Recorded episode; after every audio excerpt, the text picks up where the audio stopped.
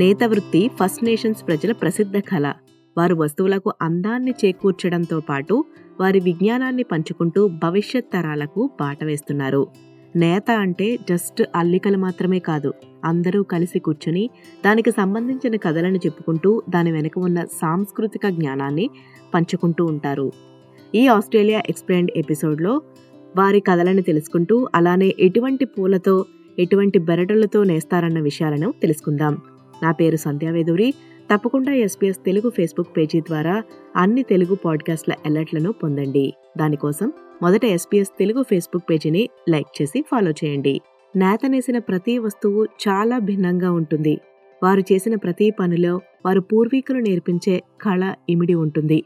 రెళ్ళు బెరడు మరియు మొక్కల వంటి స్థానిక వనరులను సేకరించి దాని ద్వారా వాళ్ళు నేయటం ప్రారంభిస్తారు. బుట్టలు గిన్నెలు తాళ్ళు మరియు వలలు వంటి అందమైన వస్తువులను తయారు చేయటానికి ఒక నమూనాను మొదట రూపొందించుకుంటారు.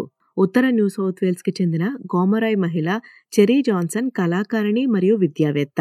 ఆమె వివరిస్తూ ఈ నేత పనిలో మొదట వారు చేసే పని ఏంటి అంటే మొక్కలను ఎంచుకోవడమే అని తెలిపారు.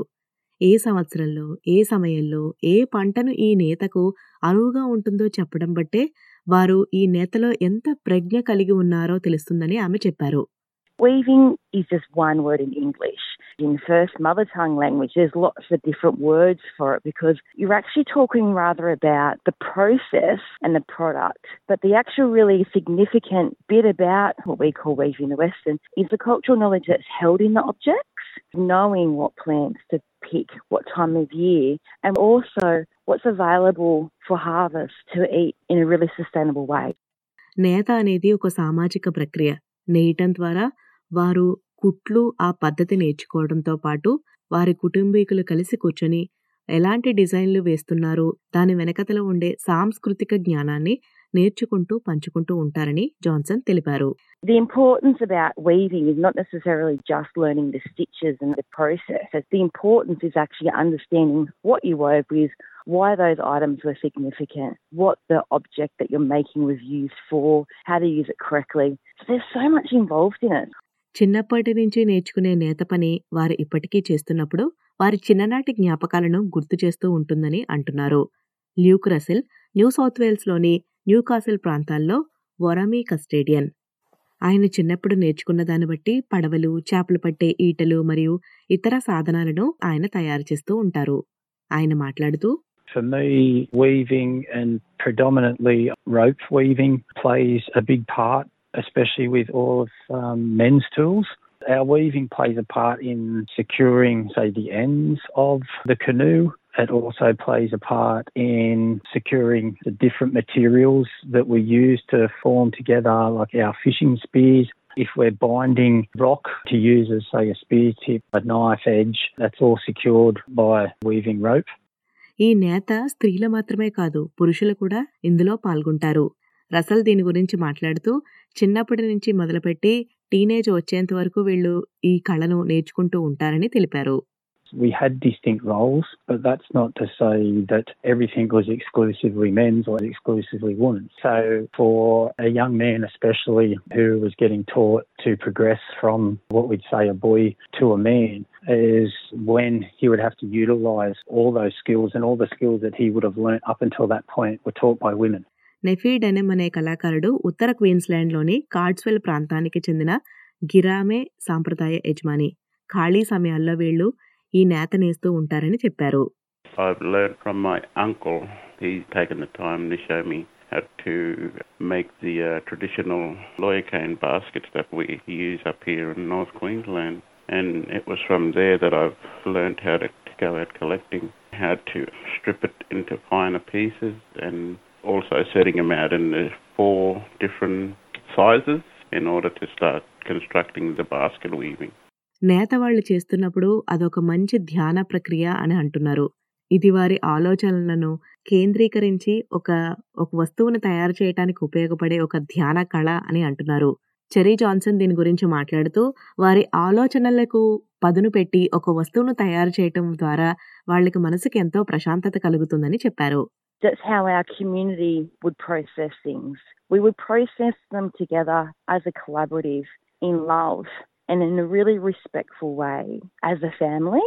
And that's what weaving does. It brings people together to sit to yarn.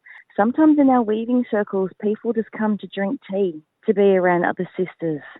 గడ్డి బెరడు మొక్కలు రంగులు దేశవ్యాప్తంగా వేరువేరుగా ఉంటాయి కాబట్టి ప్రతి వస్తువు భిన్నంగా వేర్వేరు శైలుల్లో ఉంటాయని చెప్పారు. కానీ వీరు వారి సొంత నైపుణ్యం మరియు వారి శైలిని బట్టి కూడా వస్తువులకు అందాన్ని తీసుకువస్తారని జాన్సన్ తెలిపారు. అవే కాకుండా ప్రకృతిలో లభించే మంచి పూల ద్వారా రంగులను తయారు చేసి ఈ వస్తువులకు అద్దుతారు అని ఆమె చెప్పారు.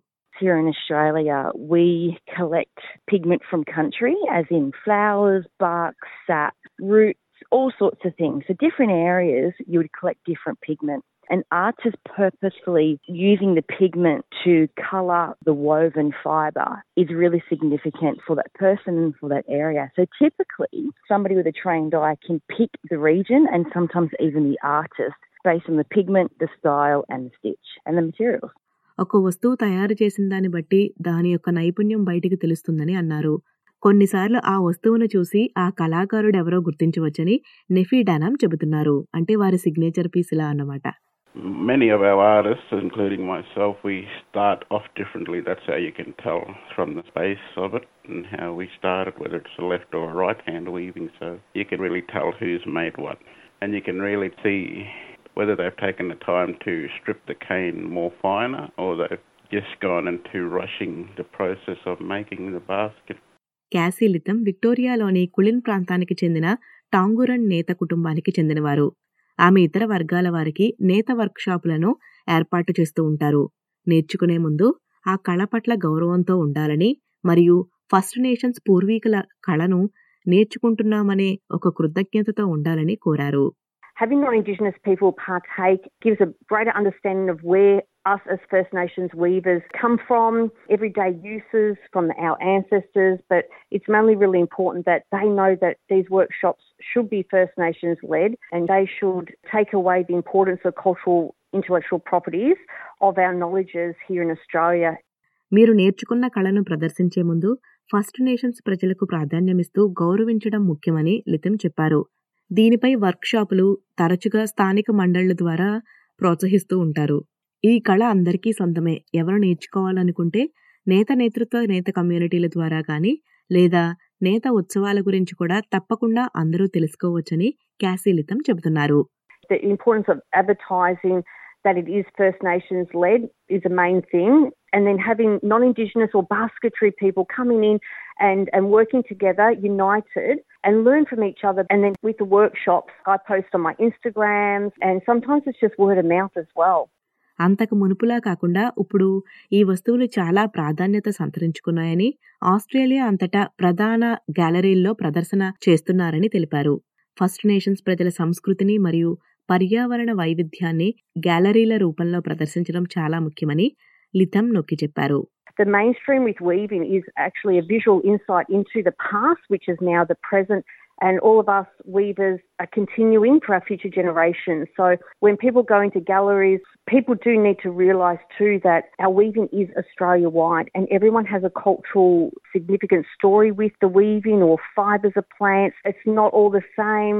విన్నారు కదా ఫస్ట్ నేషన్స్ ప్రజల ప్రసిద్ధ కళ నేత గురించి మరిన్ని విషయాలను ఈ Australia explained episode Melissa Campagnoni produce చేశారు ఎస్పీఎస్ తెలుగులో మీకు ప్రొడ్యూస్ చేసి వినిపిస్తున్నది సంధ్యావేదురి మరిన్ని తెలుగు పాడ్కాస్ట్లను ఎస్పీఎస్ ఆడియో యాప్ ఇన్స్టాల్ చేసుకుని ఎస్పీఎస్ తెలుగు ద్వారా అన్ని తెలుగు పాడ్కాస్ట్లను వినండి.